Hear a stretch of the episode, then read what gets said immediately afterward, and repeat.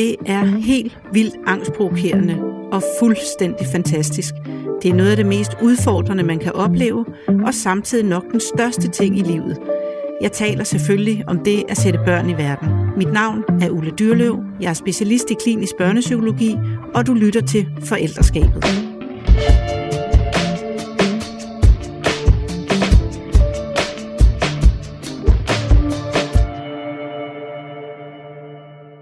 Jamen velkommen til dig, Ida Hilario. Du er børnefaglig konsulent på Børnetelefonen.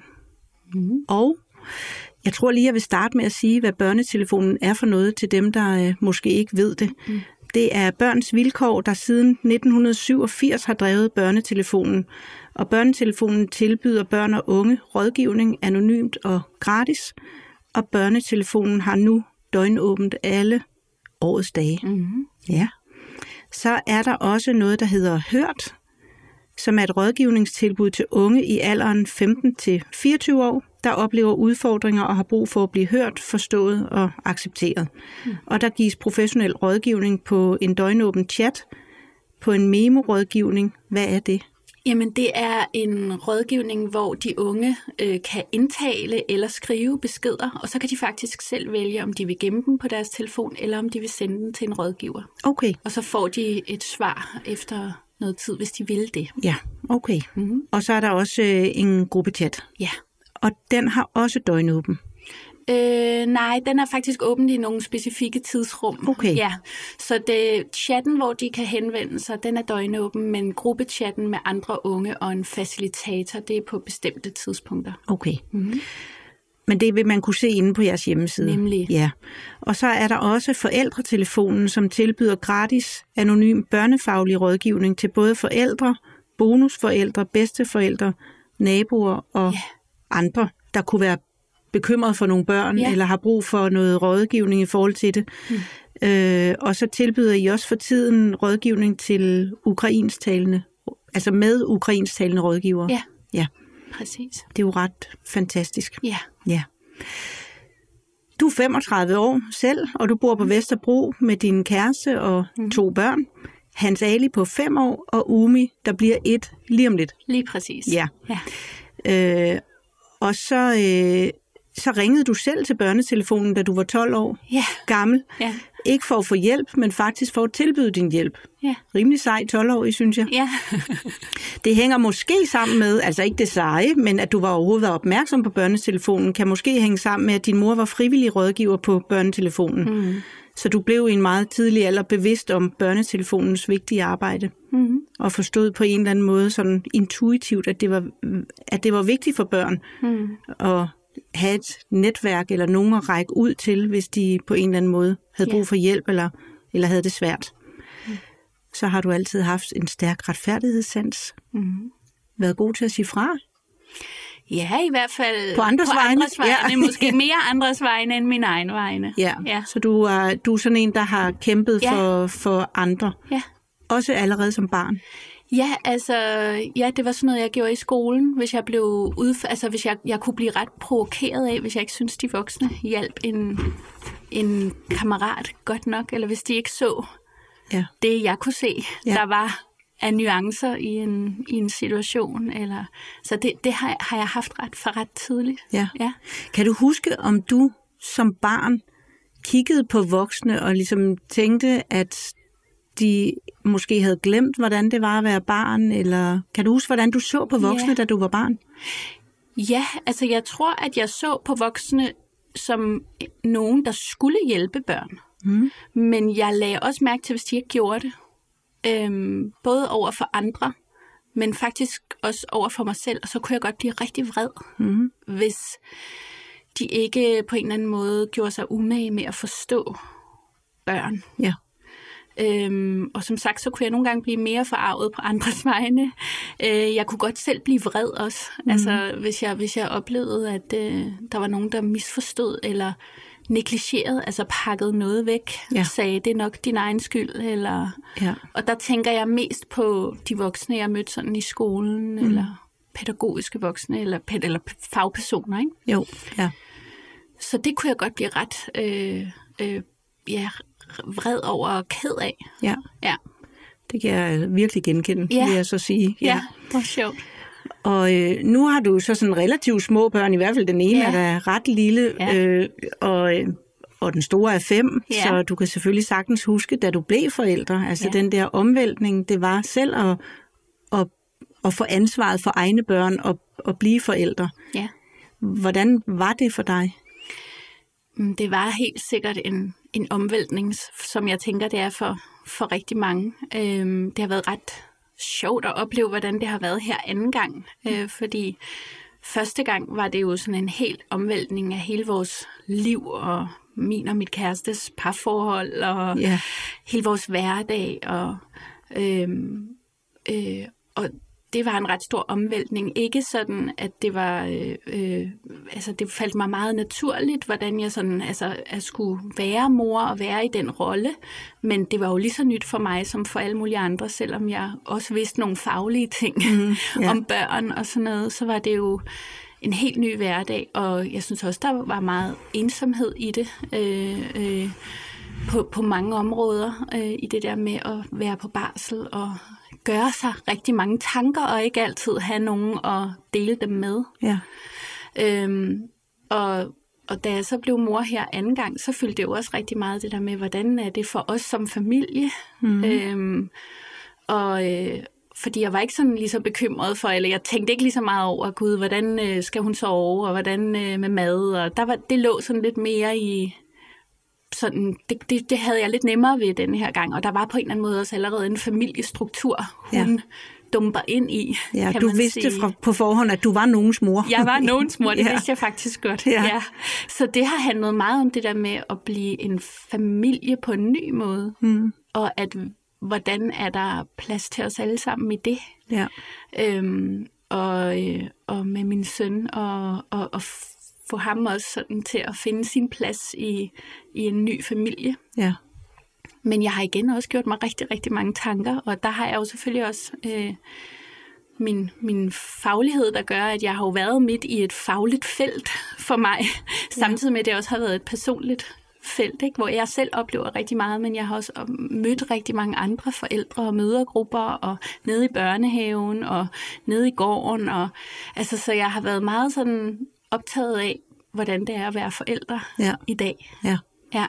Og der, det, har, det har jo virkelig ændret sig, Ja, det faktisk, har det fra, øh, fra da jeg fik børn. Øhm, det, det er jo, der er jo sindssygt mange eksperter, øh, inklusiv mig selv jo, Ja. som er, er ude og have en mening, og mm. så er der hele sociale medier, altså Instagram, og der, der er jo rigtig mange, der har gode råd til, hvordan man skal gøre på en helt anden måde, end der var dengang jeg selv fik børn. Mm. Ja. Og det der med at få en hel masse viden på én gang, er jo ikke nødvendigvis skide godt, når man øh, står og skal selv finde sine ben at stå på. Er det noget, du, du også har mærket, eller har du, er du sådan en, der er god til at lukke ned for mm. sociale medier, og lade være med at læse alt og google alt, og er det her rigtigt, og må man det, og ja. går det nu skævt? Og... Mm. Jeg har tænkt rigtig meget over lige præcis det, du nævner der, fordi jeg synes også, det er intensiveret bare på de fem år, altså siden jeg var på barsel sidst og til nu. Jeg synes virkelig, det er massivt, Ja. hvad der er. Bare det, at algoritmen på min telefon og min Instagram har fundet ud af, at jeg er småbørnsforælder, så er der jo nærmest ikke andet end videoer om, hvordan sådan her sover dit barn igennem, og sådan skal du lægge dit barn ned, hvis det er faldet i søvn, og du ikke skal vågne, og sådan her skal barnet spise, og, øh, og der er ikke nødvendigvis noget i vejen med det enkelte råd, eller den, der sender det enkelte råd, men det er simpelthen mængden af det er så massivt. ja, man kan ikke rumme det. Man kan næsten ikke rumme det, nej, og det føles jo næsten som om, man skal være ekspert for at være forældre. Ja. Og det skal man jo ikke. Man skal jo være ja, ekspert på sig selv. Og det tror jeg egentlig er det, jeg synes rykker sig. At man på en eller anden måde, øh, der, der er sådan en kultur af, og den gen- kender jeg også fra mig selv, at lige så snart jeg har haft en dårlig morgen med min søn, eller skal, det har været svært at komme ud af døren, eller så, så kan jeg godt lede andre steder end inde i mig selv, Ja. faktisk efter svar på, hvordan kunne jeg gøre det bedre. Mm. I stedet for i virkeligheden at blive med mig selv og sige, åh, hvordan har jeg det med det? Ja. Eller, Ja. Nå, hvordan var det lige? Hvad var det, der lige gik galt der? Så før end jeg spørger mig selv, spørger jeg i virkeligheden min telefon, Ja. eller en lydbog, eller, og, og det tror jeg er, er noget, jeg har, i hvert fald har talt med andre om, og kan, har, har lagt mærke til og hørt. Også forskning peger på, at der faktisk er rigtig meget, der, der, der peger i retning af, at, at forældre virkelig er eksponeret for meget mm. viden. Ja.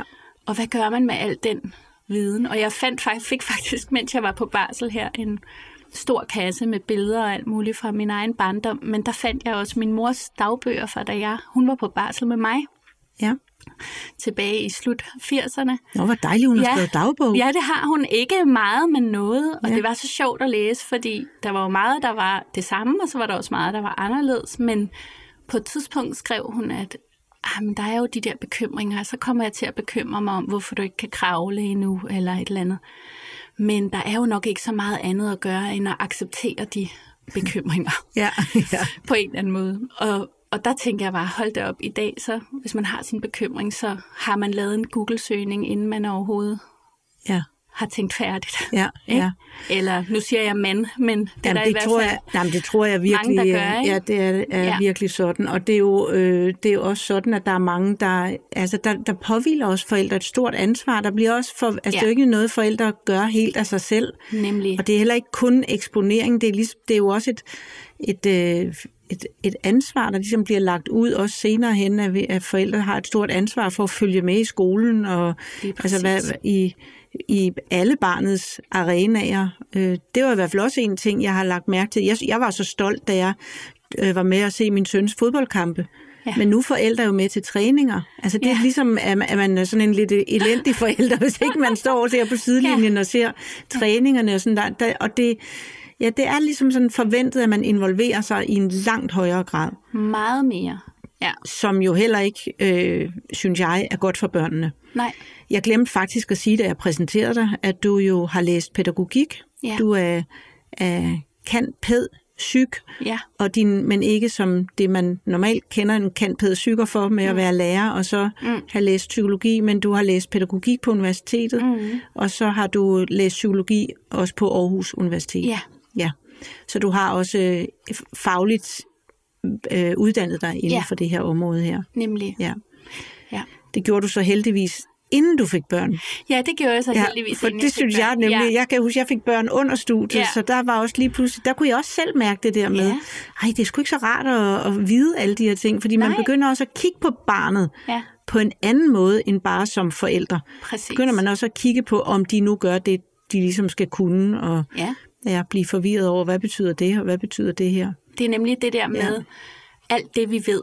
Ja, Ikke? præcis. Og der er der nogle gange, når man er fagperson, så kan man måske i nogens øjne også have nogle fordele, fordi der er noget, man ved, men, men man kan også nogle gange næsten ikke se skoven for bare træer, ikke? fordi man kan blive også hurtigt, sådan har jeg det i hvert fald nogle gange, næsten også nogle gange på forhånd bekymret for, oh, og hvad Ja. så, når han skal i skole, og hvad så, når... Ja, øh, præcis. Og det er jo nemlig en Ja. anden ting, når man læser meget, at så kan man pludselig også blive, øh, komme til at læse for langt frem, Ja, nemlig. og så blive bekymret for ting, der ikke er, er sket endnu. ja, ja, præcis. Men det kunne være, at vi faktisk skulle starte lidt med, bør- med forældretelefonen, Ja. fordi vi nu er inde på det med forældrerollen. Ja. Mm. Øh, er den flittigt brugt? Ja, altså øh, sidste år, der havde vi omtrent sådan, jeg tror det er 5.400 samtaler, vi havde. Øh, og den har jo ikke døgnåben ligesom børnetelefonen, så det er jo fordelt over, øh, oh, nu tror jeg det er fem, fem dage, der er åbent. Øh, okay. Eller nej, undskyld, seks dage. Oh, nu, Jamen, det må man tjekke åbningstiden. Ja, Ja. Jeg, er jo, jeg er jo lige kommet tilbage fra barsel, Ja, så der det- er nogle ting, der er lidt ja. rustne endnu, eller kan have ændret sig på det år, jeg har været væk. Præcis. Men, men den er, har i hvert fald en anden åbningstid. Ja. Det er det, der er den vigtige pointe. Ja. Øhm, så det er jo fordelt over kortere tid. Og det, som du også sagde i indledningen, så taler vi jo ikke kun med forældre, vi taler faktisk med det, vi kalder for voksne omkring børn. Ja. Så det kan være ja, bonusforældre, naboen, bedsteforældre osv. Ja. Men den er jo startet meget med at være, øh, øh, altså at mange af samtalerne handlede om skilsmisse. Og det var sådan set også fordi, da den blev lanceret, var det også i forbindelse med, at vi oplevede, der var ligesom oplevede et stort behov for, at der var et tilbud til forældre, der stod i skilsmisse. Mm. Eller som havde skilsmisserelaterede udfordringer. Ja. Og det hænger jo ved den øh, på den måde, at øh, det også er meget det, folk forbinder den med, at det er sådan der, man kan ringe og få råd om skilsmisse. Og det, det kan man også. Øh, samtaler øh, om, om, om ting, der har med barnet at gøre. For det er jo det, der er med de samtaler. Vi taler med den voksne, men samtalen skal handle om barnet, Ja. kan man sige. Ikke? Jo. Øh, så, men, men sidste år, der, der oplevede vi faktisk for første gang, at øh, det ikke var skilsmisse, der var nummer et Ja. øh, af års, eller af de henvendelser, vi fik, men at det faktisk var forholdet mellem barnet og forældre. Okay. Og det kan være forældrene selv, der ringer, men det kan faktisk også være, øh, når man kigger ned i samtalerne, altså en anden forælder, som er bekymret over øh, et barn i en forældre-barn-relation. Ja. Altså som kan have nogle bekymringer for, om der er nogle udfordringer, som familien eller forældren eller barnet har brug for hjælp til. Okay. Ja. Og så, så, øh, så ringer de ind for at blive klædt på til, eller altså for at høre, er der grund til bekymring, og hvad skal jeg så stille op med min bekymring? Mm-hmm. Det kan netop være, være noget af det, ikke? Er det, er, det, er det rigtigt, at jeg skal være bekymret her? Altså, kan Ja. også være noget af det? Er der noget at være bekymret for? Ja. Nogen ringer for at blive bekræftet i, at det, de gør, er, at de er på rette vej, eller hvad man kan sige. Øh, Og så er der nogen, der også har brug for mere sådan, vi er jo ikke en, vi er ikke en juridisk rådgivning, men, men at vi er, vores rådgivere er inde i børnefagl, de er alle sammen børnefaglig baggrund, men de er også sådan nogenlunde inde i de systemer, børn og familier kan befinde sig i, når de, når de er øh, øh, for eksempel i familieretshuset, eller kommunen, eller selvfølgelig bare et helt almindeligt hverdagsliv for en familie. Ja. Øhm, så, de, så de er jo børnefaglige øh, øh, rådgivere, dem der sidder. Ja. Så nogle af dem har også brug for at vide, jamen, øh, hvad gør jeg, hvis jeg øh, ikke synes, samværsordningen fungerer godt? Eller hvad gør jeg, hvis jeg tror, mit barn har brug for hjælp over i skolen, og de ikke hører vores råb om hjælp? Hvor mm. går jeg så hen? Så det kan også nogle gange være det, vi hjælper dem med. Men det handler, ligesom på børnetelefonen, handler det om at forstå den, man taler med, og forstå, hvad er det, der fra deres perspektiv er udfordringen. Ja. Og at samtale med dem om det netop sådan, så det ikke er et råd, der står helt alene, men at man har taget højde for, hvad har den her familie allerede prøvet, hvad har de gjort, hvad har fungeret godt, hvad er udfordringen, øh, og hvad er det barnet her måske har brug for hjælp til. Ja. Og, og oplever I også øh, forældre, der ringer sådan om, om andre ting? Øhm, altså, jeg, der tænker jeg sådan mere på selve det at være forældre. Mm. Nu siger du, det skal handle om barnet, Mm. men, men noget af det, jeg i hvert fald har oplevet gennem sådan tiltagende gennem de seneste øh, 10 år, i hvert fald, det, det er, at forældre er, også er blevet mere hjælpsøgende om, ja. Og også mere usikre, og jeg forstår det godt, ja. Ja. hvorfor de er blevet det, fordi det er Ja. jo det, vi lige startede med at tale om, at der er jo for helvede så meget, de ja. får at vide, og så mange informationer om børn, børn og børns udvikling. Mm. Øh, men er det også noget, I oplever, at, at der er flere forældre, som er blevet mere usikre? Ja, altså vi oplever i hvert fald, at der kan være forældre, som netop har behov for den her øh, anerkendelse eller bekræftelse af, at det de gør er, er godt nok. Eller Ja. at, øh, jeg kan huske en gang, jeg selv øh, på et tidspunkt besvarede en samtale, hvor jeg snakkede med en, med, en, med en mor til et barn i dagtilbudsalderen, og der var nogle udfordringer i forhold til samarbejdet med det pædagogiske personale. Og det kan der jo være mange perspektiver på, men da hun ringede, så sagde hun, jeg har bare brug for at vide, at jeg ikke bare er en pyldermor. Ja. Altså, øh, at, øh, at jeg har noget at have min frustration i, mm. kan man sige. Så, så det er i hvert fald noget af det, vi nogle gange oplever. Om det så stammer fra en usikkerhed eller en øh, alenehed. Altså, det kan også være forældre, der ikke nødvendigvis har et netværk, Ja. som de kan stille spørgsmål til, eller som hjælper dem med at være i det, de er i. Så det kan det også handle om. Mm. Så jeg har ikke sådan... Øh, jeg kan ikke sige sådan, ja, de er blevet, dem vi taler med er mere usikre, men det er helt klart noget, vi, vi jeg, jeg selv har oplevet også, at når jeg har stået inde i, i rådgivningen og hørt forældrene, eller rådgiverne tale med forældre eller andre voksne, altså der er den der ønske om virkelig at gøre det så godt, Ja. som de overhovedet kan. Ja. Øh, men, men der er nogle udfordringer, og jeg tror, at alle de forældre, vi taler med, de vil gerne deres børn det bedste. Ja. Men nogle gange kan de selv være i så svære situationer eller højkonflikt skilsmisser, som gør, at det, det er noget andet, der forstyrrer. Ja. Eller det er, de er i krise øh, og i effekt nogle gange, også når vi taler med dem. Ikke? Ja, ja, jeg tænker også faktisk, det må være rimelig hårdt at være rådgiver. Ja. Altså, øh, fordi at måske forventer nogen også, når de ringer, at få noget mere end det, de får. Ja. Øhm, al- altså noget mere hjælp. Altså, jeg tænker, der også er nogen, der ringer med sådan virkelig hæftige problematikker, og ja. helt i afmagt, og ikke ved, hvad de skal gøre, og har egentlig konkret brug for, at nogen går ind og hjælper, Ja. øh, ud over bare i gåseøjne at tale. Ja. ja, jeg har nogle gange tænkt, at øh, jeg synes, vi har et rigtig godt tilbud på forældretelefon, men jeg har også nogle gange tænkt, at nogle gange snakker vi også med nogle forældre, hvor jeg tænker, der er nogle forældre, der er meget alene i situationer, der er svære. Ja. Altså, hvor at de steder, de har at gå hen, det er øh, myndigheder mm. eller systemer, hvor der også nogle gange kan være den der vurdering af dem som forældre. Ja. Øhm, og det kan der være alle mulige grunde til, at det er en del af det, men det er bare for at sige, at nogle af dem står i så svære situationer og, og kan også stå meget alene. Ja. Og så kan vi også godt øh, nogle gange opleve, jamen så får vi nogen igennem, som vi kunne have talt med i flere timer, fordi Ja. de havde det behov, men at vores rådgivning så ikke altid svarer til det behov, de har. Ja. Og der er ikke noget i vejen med deres behov, men, men, øh, men der er ikke så mange steder for dem at gå hen. Nej. Øh, I forhold til det, der i virkeligheden handler om følelsesregulering af, af dem selv. Mm. Altså øh, det at blive forstået, føle sig forstået af andre, og blive mødt med omsorg. Ja. Øhm, hvor der er nogle af dem, der befinder sig så meget i, ja, i systemer, der skal vurdere dem eller træffe beslutninger. Ja. Og det kan der igen være alle mulige grunde til, at de er der, men, men, øh, men der kan i hvert fald også, tænker jeg nogle gange, være, være øh, forældre, der også står meget alene i, i meget svære situationer. Ja. Ja, Og der tænker jeg bare også, det må være svært at få afrundet sådan en samtale. ja, det og kan det ligesom, godt øh, være. Ja, ja.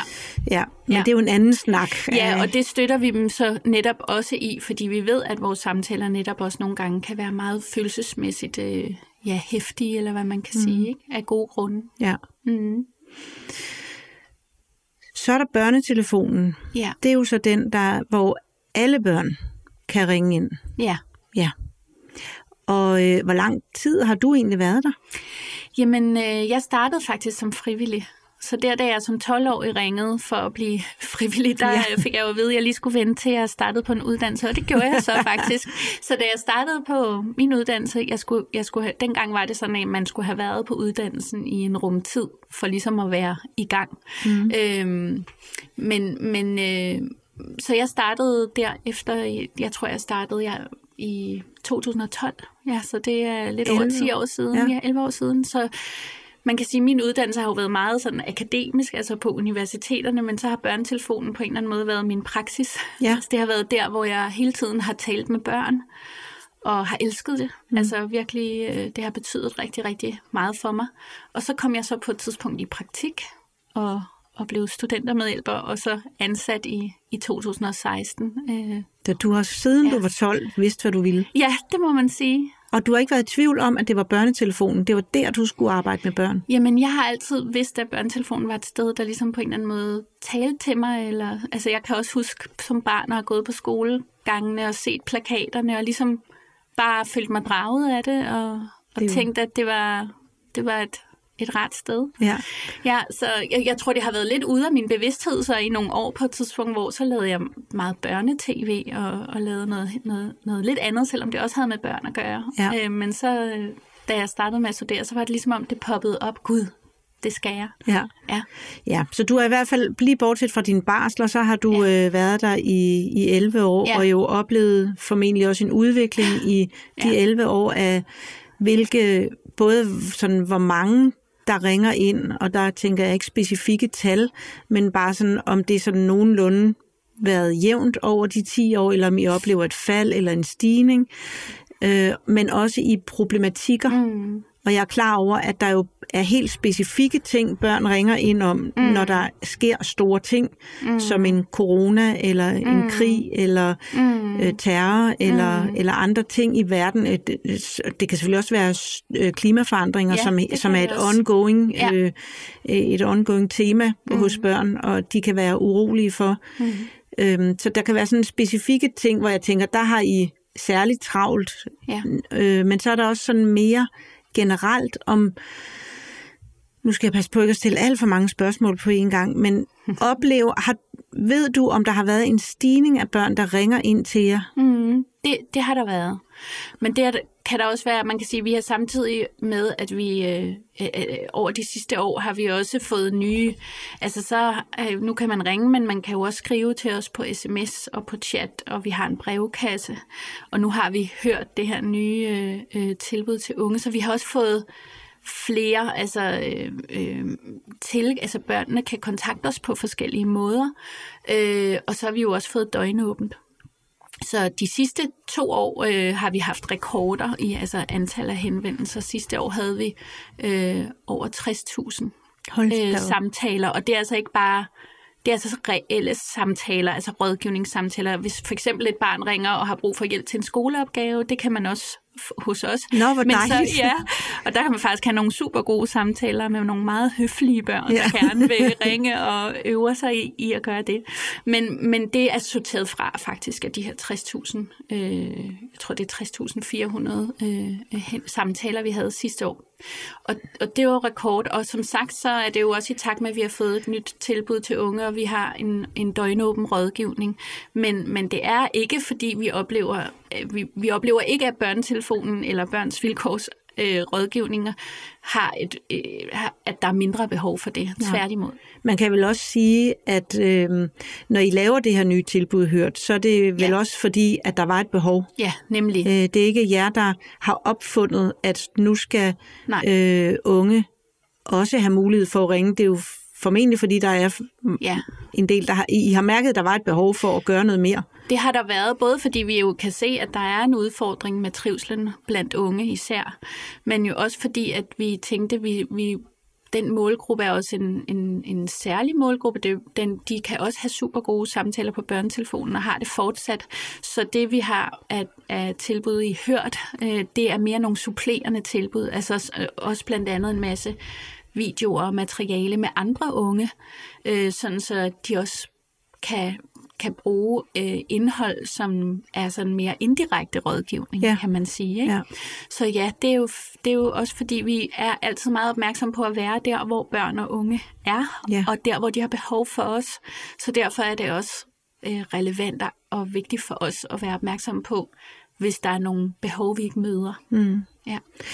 Og det kan godt være, at det her er et alt for specifikt spørgsmål, eller noget, som du tænker, det er svært at svare på, men mm. er det er det primært børn, der ringer ind, som ikke kan tale med deres forældre om de her ting, eller er det lige så vel børn, der egentlig har det rigtig fint derhjemme, men som måske ikke vil bekymre deres forældre, og derfor ringer til jer, og at mm. de problemer, de står i, ikke har noget som sådan med forældrene at gøre, men at det i andre arenaer af deres mm. liv? Det er det hele, vil jeg sige. Altså, vi taler med børn, som, som er i situationer derhjemme, der der er, hvor der er tale om svigt og vold og overgreb, altså hvor de af alle mulige gode grunde øh, ikke taler med deres familie om det, øh, hvor øh, de heller ikke våger at tale med andre voksne, eller måske har de prøvet, men har ikke fået den hjælp, de havde brug for. Det er mm. der også desværre en hel del eksempler på. Og så prøver de at kontakte os. Øh, der er også nogen, som, ja, som aldrig har snakket om det, de står i med nogen som helst før, og som så taler med os for første gang, fordi vi netop er en anonym rådgivning, ja. øh, hvor de ved, at de kan ringe eller skrive til os, uden at det behøver at få nogle konsekvenser. Ja. Øhm, det er også derfor, at det er på deres eget, det er på deres præmisser. Altså vi taler jo med børn, der står i rigtig, rigtig forfærdelige situationer, hvor vi vil ønske, at de vil, at vi kunne hjælpe dem her og nu, men vi har også en meget stor respekt for barnets egen proces. Så vi taler med dem om, hvordan vi kan hjælpe. Mm. Men det er barnet selv, der bestemmer, hvornår de er parat til at fortælle os, hvem de er. øh, så vi kan hjælpe dem, Ja. hvis det er det, de vil. Og så taler vi med børn og unge, som, som har prøvet at snakke med forældre om, hvad det nu kan være. Det kan være alt fra, hvordan de har det i skolen, til øh, udfordringer med vennerne eller noget, men som ikke føler, at forældrene lytter. Ja. Altså, de føler simpelthen ikke, at de bliver forstået, eller der var ikke tid til at, at snakke. Øhm, og så er der børn, som tror jeg, som nogle gange, som der var en, der sagde den anden dag, jeg synes bare, det er meget rart at snakke med nogen, der ikke kender mig, Mm. og som jeg ikke kender, og hvor jeg ved, jeg kan være anonym, og jeg synes, det her, det, jeg kan egentlig godt snakke med mine forældre, men nu vil jeg også gerne lige snakke med jer. ja. Ja. Og hvad er det så for nogle, øh, nogle problematikker, sådan, de typisk sidder i? Altså, ja. sådan mere, altså, det kan være skolen, men hvad kan det så handle om der? Mm. Eller det kan være hjemme, og hvad kan det handle om mm. der? Og, Jamen altså, vi, der skete det jo under corona, at, øh, hvor at øh, kærlighed og forelskelse altid havde været det, vi havde aller, aller flest samtaler om. Det har vi stadig rigtig, rigtig mange samtaler om, heldigvis kan man sige. det var det skønt. Ja, ikke? Ja. Øh, men under corona, der skete der det, at forholdet mellem barn og forældre, som altså også er den hyppigste årsag på forældretelefonen, den, den øh, fik simpelthen kærlighed og forelskelse af pinden, som det, vi havde allerflest samtaler om. Så var det forholdet mellem barn og forældre, der Altså, det ændrer sig under corona. under corona, hvor børnene jo også er rigtig meget hjemme. Mm. Så på mange måder giver det jo god mening. Svært at blive forelsket, i hvert fald ja, Ja, virtuelt kan man det selvfølgelig. kan man men, sige, øh, ikke? ja. men at det også fyldt rigtig meget, hvordan de havde det derhjemme. Mm. Konflikter derhjemme, skænderier derhjemme. Øh, og netop også, det kan også være børn, der har udfordringer, øh, men som ikke føler, de får den rigtige hjælp hos, hos forældrene. Mm. Øh, det kan også være svigt og, og vold og forskellige øh, ting, der ligger der. Og så ellers er det ja, stadig kærlighed og forelskelse. Det er trivsel i klassen er noget af det, der også er begyndt at fylde rigtig meget. Og så kan man sige, har vi set den her stigning over de sidste øh, øh, år, som også svarer til den, vi, vi taler meget om i samfundet, men under den sådan overordnede betegnelse, der hedder psykisk mistrivsel. Ja. Den har vi set være i, i stigning de, de sidste år. Og, øh, og vi kan se, at noget af det, der har været i stigning sidste år, er sådan noget som angst. Mm. Det er også øh, selvskade. Øhm, og så i, er der rigtig mange samtaler om selvmordstanker og selvmordsforsøg. Dem har vi rigtig mange af, faktisk. Okay. Og, og, øh, og under den, den her øh, betegnelse psykisk mistrivsel kan der også være psykiske lidelser, diagnoser. Øh, det er jo så, angst har sin egen kategori, men det kan være tvangstanker, det kan være stress, depression øh, og så videre. Øh, det kan også være børn, der frygter, at de har en diagnose eller en ja. psykisk lidelse. Ikke? Så det er ikke nødvendigvis børn, der har det, men som måske taler om, at de tror, de har det. Ja. Eller jeg har taget en test på nettet. Det er Ja. der mange, der har. De har set en video på TikTok, som der også lige har været fremme på det seneste, og tror, de har en diagnose. Mm. Øhm, så det er noget af det, der ligger under den her øh, samlebetegnelse, og den har altså været i stigning, Ja. og den stiger, og vi kan også se bare på det første kvartal af, af i år, altså af 2023, der er den i meget markant stigning. Vi kan se, at vi har en ret øh, markant stigning på selvskade, øh, samtaler om selvskade. Ja. Så det er noget af det, der, der fylder, Ja. fylder ret meget i samtalerne. Så det, jeg kalder de dystre tal, der ja. Ligesom øh, i den grad jo viser, at børn og unge er i mistrivsel, eller ja, øh, ja som aldrig før. Det ser I Mm. også. Det gør vi. Ja. Ja. Fordi man, der, er jo, der er jo nogen, der er jo ude at sige, jamen øh, det er jo også fordi, vi er blevet bedre til at finde dem, og andre siger, det er jo også fordi, vi spørger dem, mm. så når vi spørger dem, så bliver de opmærksomme på noget, som de Mm. ikke var opmærksomme på. Øh, Hvad tænker du om det? Mm, jeg tænker, det altid er rigtig vigtigt at være opmærksom på, hvordan man spørger børn, og hvordan man taler med børn om det, der er svært, og også hvordan vi taler om det, at nogle børn og unge har det svært. Ja. Det synes jeg er rigtig vigtigt, og der synes jeg også, at vi har et stort ansvar, som vi også forsøger at tage meget alvorligt. For der er selvfølgelig nuancer i alting, Mm. også i, at børn har det skidt. Men jeg tænker, at når vi taler med børn om de her ting på børnetelefonen, så det, har vi ikke en oplevelse af, at det er fordi, der er nogen, der har prikket dem på skulderen og spurgt dem ad, og så lige pludselig opstod det. Tværtimod har vi i mange af de her samtaler er der tale om børn, som har mange udfordringer på samme tid. Mm. Som har øh, øh, udfordringer over over lang tid, som er blevet forværret, eller hvor de ikke har fået den hjælp, de har, de har haft brug for. Det kan også være børn, der bliver mobbet, eller er blevet mobbet, og ikke har fået hjælp til det, eller ikke fået hjælp til at, at og hvad kan man sige, bearbejde, det ved jeg ikke, men om at tale om det, øhm, hvor det stadig fylder en rigtig stor del af deres liv, og det påvirker deres selvværd, og så har de fået pres på fra skolen, og pludselig har de opdaget, at selvskade kan mm. lindre noget for dem eller hjælpe dem. Altså så det kan så meget af de der samtaler, hvor vi taler om selvmordstanker, selvskade, så er det jo symptomer på nogle gange meget sådan flere forskellige, mange facetterede udfordringer mm. over længere tid. Det er det i hvert fald meget ofte. Ja, og det synes jeg nemlig også er virkelig, ja. en virkelig vigtig pointe. Ja. Og også at mobning, det behøver det jo ikke at være, men, men det sådan var det i hvert fald for mig. Jeg har selv haft børn, der, var, der blev mobbet, mm. øh, uden jeg var klar over det i lang tid. Ja. Altså at, at øh, det er bare vigtigt at sige, at for det første, at børn også i børnehaven mobber, så det er helt ned. Det, ja. det, det er børn, der ikke har det ja. godt. Ja.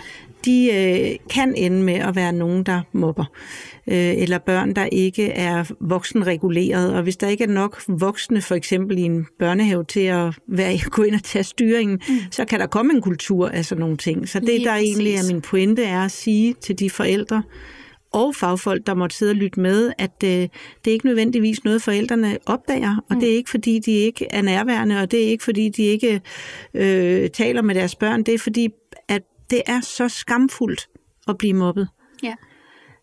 Som, så det er uendelig svært at sige det højt. Når man er helt lille i børnehaven, så er det virkelig svært, for så kan man dårligt nok selv finde ud af, hvad det er, der ja. foregår. Og når man bliver lidt ældre, så er, det, så er det simpelthen flovt at være sådan et barn, der bliver mobbet.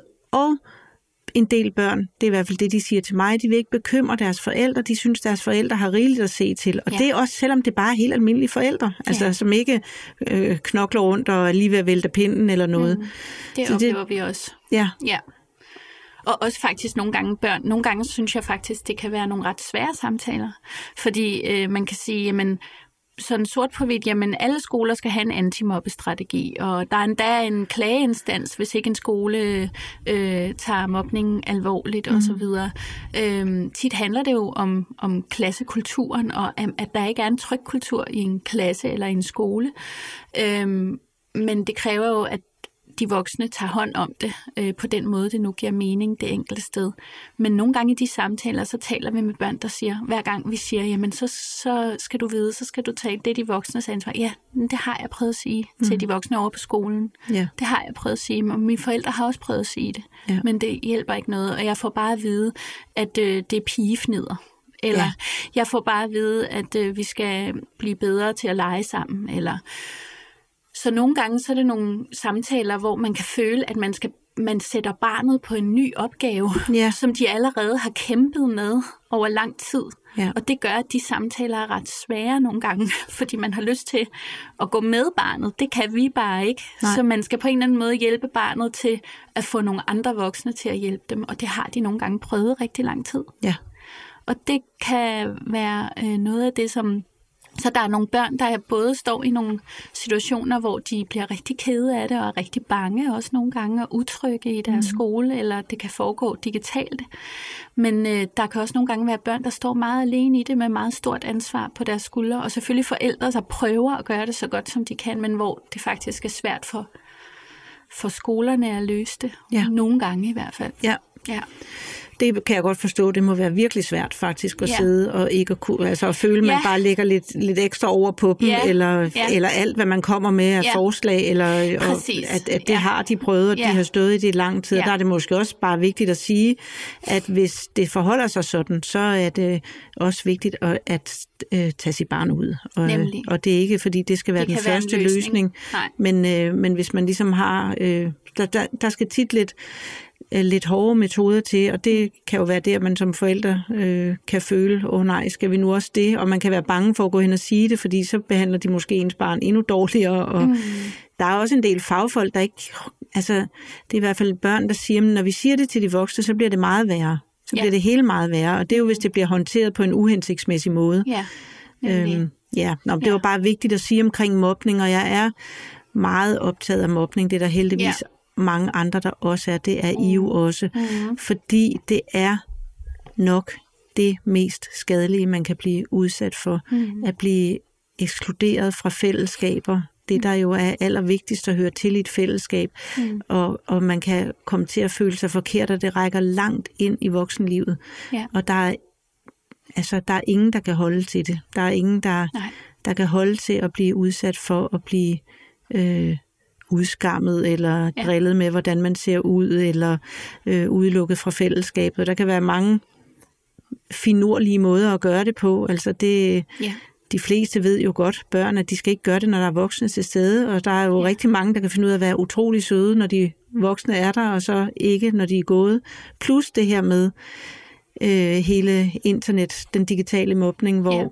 nogen kan alle, hvis alle i klassen aftaler, at vi to lægger det samme opslag op, og vi liker kun den ene, og ikke mm. den anden, så er det jo også Ja. mobning. Eksklusion. Ja, Og, ja. Så, så det, eller i hvert fald et meget kraftigt signal. ja. Så, og det har bare også gjort det mere uigennemskueligt Ja. som forældre at skulle finde ud af, hvad, hvad er det egentlig lige, der foregår her. ja. Men jeg kunne godt tænke mig lige at vende tilbage til det sådan selvfølgelig rigtig, rigtig triste, og det er er selvmords øh, både tanker og selvmordsforsøg. Mm. Hvor, ved du, hvor unge er de børn, der ringer ind og har de tanker? De fleste er unge, altså i den, i den ældre og unge kategori, kan. Ja. man sige. Øhm, og det tror jeg, det kan, det kan der være mange grunde til, men noget af det er også netop det her med, de har haft det svært over lang tid, og der er måske mange udfordringer, der har hobet sig op. Men vi ser øh, faktisk også, øh, at øh, vi, har, vi har samtaler med børn ned til 9-10 år også om de her emner. Ja. Så vi ser altså også øhm, en tendens til, at nogle af de børn, vi taler med om de her emner, er ret unge børn. Øhm, og det er selvfølgelig også øh, øhm, sådan bekymrende, Ja. at, at det er noget, der, der også starter tidligt faktisk, i hvert fald når vi kigger på vores samtaler. Mm-hmm. Og, og de samtaler kan være meget forskellige, vil jeg, vil jeg gerne sige, fordi der er selvfølgelig meget stor forskel på, hvor øh, barnet eller den unge er henne i sine tanker. Der er nogen for, hvor tankerne er meget konkrete, Mm. hvor at for andre, og det er faktisk ret mange af samtalerne, der er det øh, tanker, men det er også rigtig meget en, en følelse, altså næsten et barometer for, hvor svært har jeg det. Jeg har det så svært, at jeg ikke har lyst til at være her mere. Ja. Altså på den måde. Og så undersøger vi selvfølgelig altid, hvad ligger der i den formulering? Hvad ligger der i den tanke? Mm. Og så nogen har, har flere tanker om det end andre, hvor for andre er det, og det er ikke for at negligere tanken, for vi tager det altid alvorligt, Ja. når tanken er der, og når ordene bliver brugt. Men, men for nogen er det også en følelse af, at de ikke magter mere. Jeg kan ikke mere. Ja. Øhm, jeg tænker på, hvordan det ville være, hvis jeg slet ikke var her. Altså, Ja. den slags formuleringer hører vi ret tit mm. i de her samtaler, hvor børnene altså, eller den unge, har det meget, meget svært. Og det er den der fornemmelse af, at tingene vokser dem over hovedet. Mm. At de står med for meget af noget, der slet ikke skulle have været deres ansvar til at starte med. Ja. Og at de ikke føler, at de får hjælp. Og at de råber under vand Mm. og, øh, og ikke bliver hørt. Øhm, det er noget af det, øh, vi ser i de samtaler. Og med de yngre børn kan det netop også godt være det der med, at jamen, de er stadig så små, så deres følelsesliv er jo også et følelsesliv, de er ved at øve sig i at få sprog for. Ja. Ikke? Så nogle gange er det så overvældende for dem, hvis de så har det så svært, Mm. som de har det, så er det så, det er det jo for alle børn og unge, men, men det er så overvældende, at de næsten heller ikke har ord for det. Ja. Ja. Ja. Hvad med sådan noget som skoleværing? Oplever I, at der er børn med skoleværing, der ringer eller Ja. skriver ind til jer? Ja, Ja. det gør vi, og det er også noget af det, vi er meget optaget af som organisation. Vi har faktisk et helt program, der handler om skoleværing, skolefravær, og har også udarbejdet en hel masse anbefalinger til skoler og til skolepersonale øh, og forældre og alt muligt om det her, fordi at vi ser det som et kæmpestort problem. Ja. Og en ting er, hvor mange vi taler om det med, men, men en anden ting er de tal, vi ved, der er mm. derude. Af hvor mange børn, der ikke kommer i skole. Ja. Og hvor mange forældre, der er, er, er låst til hjemmet og er derhjemme, fordi barnet ikke er afsted i skole, og så er, så det er no, no, noget, der også på den måde, og det er ikke for at sige, at barnets problem påvirker, det er ikke for at, nej, nej. at gøre barnet skyldig i det, men det er for at sige, at det er nogle meget store udfordringer, som også påvirker hele familien. Ja. Ja. ja, også fordi der er jeg jo en af dem, der øh, er meget stor fortaler for, at øh, børn og unge skal kunne sygemeldes af egen læge på lige fod med voksne, mm. hvis de øh, bliver overbelastet i en grad, så de ikke længere kan fungere. Mm. Øhm, og Ja, og det er mig simpelthen stadigvæk en gåde, hvorfor man ikke gør det, fordi at voksne jo anses for at være mere robuste end børn. Mm. Øh, men jeg ved jo alligevel godt, hvorfor man ikke gør det, og det er jo, fordi det er uoverskueligt rent øh, økonomisk. Mm. Øh, ikke kun for forældrene, men også for samfundet, mm. hvis man mm. skulle til at tænke i, øh, at børn skulle kunne sygemeldes på yeah. lige fod med voksne. Så, øh, så er der nogle forældre, der skal være hjemme og skal have tabt arbejdsfortjeneste og sådan nogle ting. Yeah. Men det skal bare ikke forhindre mig i at sige, at det rigtige vil være at mm. sygemelde dem. Og hvis vi ikke gør det, så sker der det, at børn tager deres egen sygemelding, og det er jo så det, vi ser nu. Mm.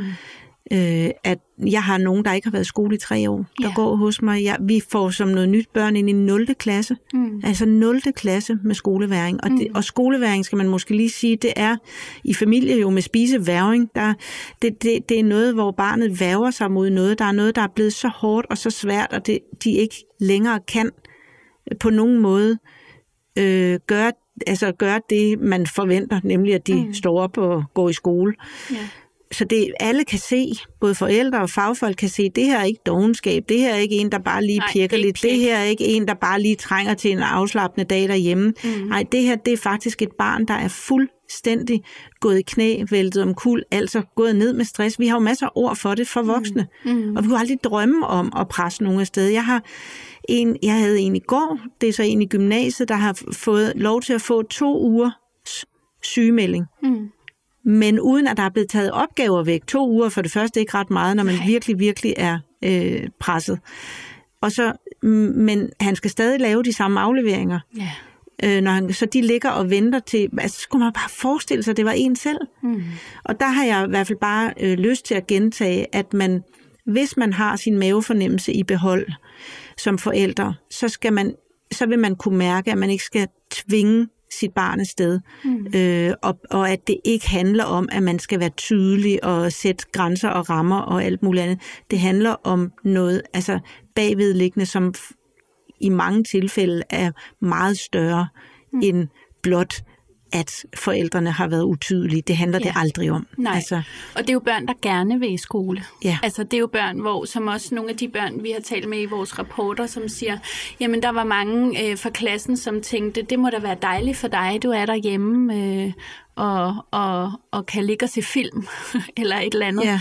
Og hvor børnene siger, at det er det værste, jeg nogensinde har prøvet. Jeg vil meget hellere være over i skolen. Ja. Det er børn, der gerne vil i skole, og forældre, der gerne vil have deres børn i skole. Ja. Øh, men, men det, der også nogle gange sker i de her sager, i hvert fald vores oplevelse, det er, at der står et barn i midten, og så er der en masse voksne, der på en eller anden måde skændes er måske ikke det rigtige ord, men har udfordringer med at finde ud af, hvis skyld er det. Ja, ja, altså, præcis. hvor ligger ansvaret? Er det forældrene, der skal blive bedre til at sende børnene i skole?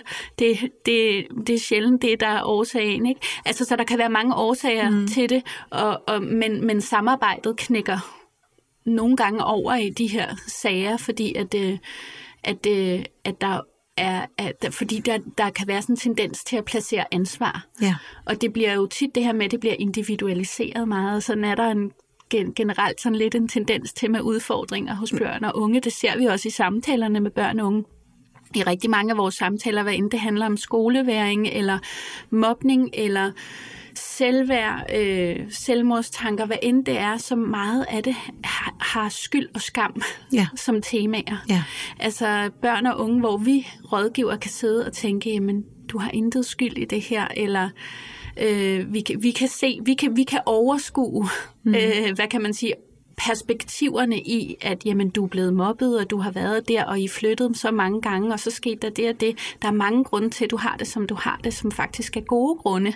Du reagerer, ja. øh, som et hvert barn ville. Mm. Men barnet føler, nej, det er mig, der er forkert, og det er mig, der er svag, det er mig, det er mm. min skyld. De skammer sig over øh, øh, øh, at have det, som de har det. Og det er også noget af det, der nogle gange er på spil i de her sager ja. omkring skole. Ja, og nogle af dem jo kommer til at øh, også tro, at deres forældre ville have det meget nemmere, hvis ikke de var her. Mm. Altså det er jo selvfølgelig også et kæmpe ja. problem. Ja. Desværre er vores tid ved at være gået, og jeg ja. kunne godt tænke mig at høre dig, om der er ligesom, hvis vi skal gå tilbage til forældreperspektivet, mm. ud fra nogle af alle de ting, vi har talt om. Mm. Det er ikke mm. sikkert, du lige har det, jeg har ikke mm. bedt dig om at forberede dig på det. Men har du nogle gode råd til forældre, eller noget, du tænker, øh, der er mm. vigtigt for forældre at vide, øh, med det store kendskab, du har mm. til børn? Ja, altså jeg tror nogle gange, at... Øh, mm, det vigtigste, man kan være for sit barn, er at være sammen med det i det, de synes er svært. Det er ikke nødvendigvis, at man kan svare fuldstændig perfekt på det, de spørger om, eller at man har den perfekte løsning, eller at man kan finde en løsning lige med det samme. Men at man kan være sammen med barnet i det, de står i. Ja. Og det er ikke det samme som, at det ikke også kan være svært og at man selv kan have brug for at snakke med nogen om det. Det, det kan være rigtig vigtigt. Men jeg tror nogle gange, at, øh, og jeg kender det også fra mig selv, at når man leder efter løsningerne alle mulige steder uden for sig selv, fordi man tror, det er der, man skal finde dem, det har man fået at vide, mm. det er, ja. så øh, kan man nogle gange have så travlt med det, at man faktisk ikke får siddet sammen med barnet og bare været der. Ja. Og det er faktisk tit det, børnene har brug for, ikke? En, en arm og en krop ved siden af, eller ja. en jeg er her, eller fortæl mig, hvad, det, hvad, det, hvad du tænker på. Mm. Og hvad end det er, at de er bange for terror, eller ja. de har oplevet noget svært i skolen. Og det er ikke det samme som, at man ikke nogen gange skal finde ud af, om barnet skal have noget mere hjælp, end, end den, man, man selv kan tilbyde. Men jeg har lyst til at sige til forældre, at, øh, og jeg ved godt, forældre det er en stor målgruppe. Der er rigtig mange forskellige forældre med forskellige vilkår og, og, og muligheder og udfordringer. Men øh, husk også at spørge dig selv, hvad tror jeg kunne være det bedste nu? Eller hvad har jeg, hvad har vi brug for? Hvad ja. synes jeg, vi har brug for? Inden øh, man spørger andre. Ja, det ja. synes jeg er et rigtig godt råd. Og så har jeg bare lyst til at tilføje, at man også kan sige til sit barn, lige nu ved jeg faktisk ikke, hvordan jeg bedst hjælper dig. Præcis. Men jeg vil love dig, at jeg skal nok blive ved med at prøve at finde ud af det. Nemlig. Men lige nu ved jeg det ikke, men sæt dig her hos mig. Nemlig. Altså, at det er okay, at man ikke... Man kan ikke vide alting. Nej. Men man kan jo tage det ansvar, man siger, jeg skal i hvert fald, det er i hvert fald mit ansvar at finde ud af det, men lige ja. nu ved jeg det faktisk ikke. Så lad os spise noget gulerodskage og se Aladdin ja. eller et eller andet. Ja, ja. At det faktisk er så ja. øh, også kan være på den måde enkelt. Jeg ved ja. godt, det ikke er enkelt, når ens barn ikke har det godt. Nej, men... det er det jo ikke. Men de kan godt tåle, at man siger, det ved jeg ikke, ja. hvis man er hos dem imens. Ja, lige ja. præcis. Og så vil jeg sige først og fremmest tusind tak, fordi at du kom her ind og gjorde os klogere på, på børnetelefonen og alt det andet arbejde, I laver. Mm. Og så tusind tak til jer, fordi hvor er det dog et vanvittigt vigtigt stykke arbejde, I laver, og hvor ville det være skønt, hvis man kunne stille alle de børn op, der har fået hjælp og har yeah. set uh, fået lys for enden af tunnelen, eller hvad for nogle billeder man vil sætte på det. Hvor, ma- hvor mange børn, der gennem tiden er blevet hjulpet og stadig bliver hjulpet af at kunne ringe ind til jer. Mm. Så tusind tak for det. Tak. Imens jeg har dig, vil jeg gerne henvise til en lille guide, jeg har lavet. Den er til forældre, der gerne vil være sikre på, at de spotter tegn på mistrivsel, eller måske går rundt med en lille mavefornemmelse med, åh, jeg tror, der er et eller andet i vejen. Så vil guiden være med til at give dig en afklaring på det. Du kan hente den på spotmistrivsel.dk, og den koster kun din e-mail. Jeg er selv ret stolt over den. Men uanset hvad, så vil jeg bare sige tak, fordi du lyttede med.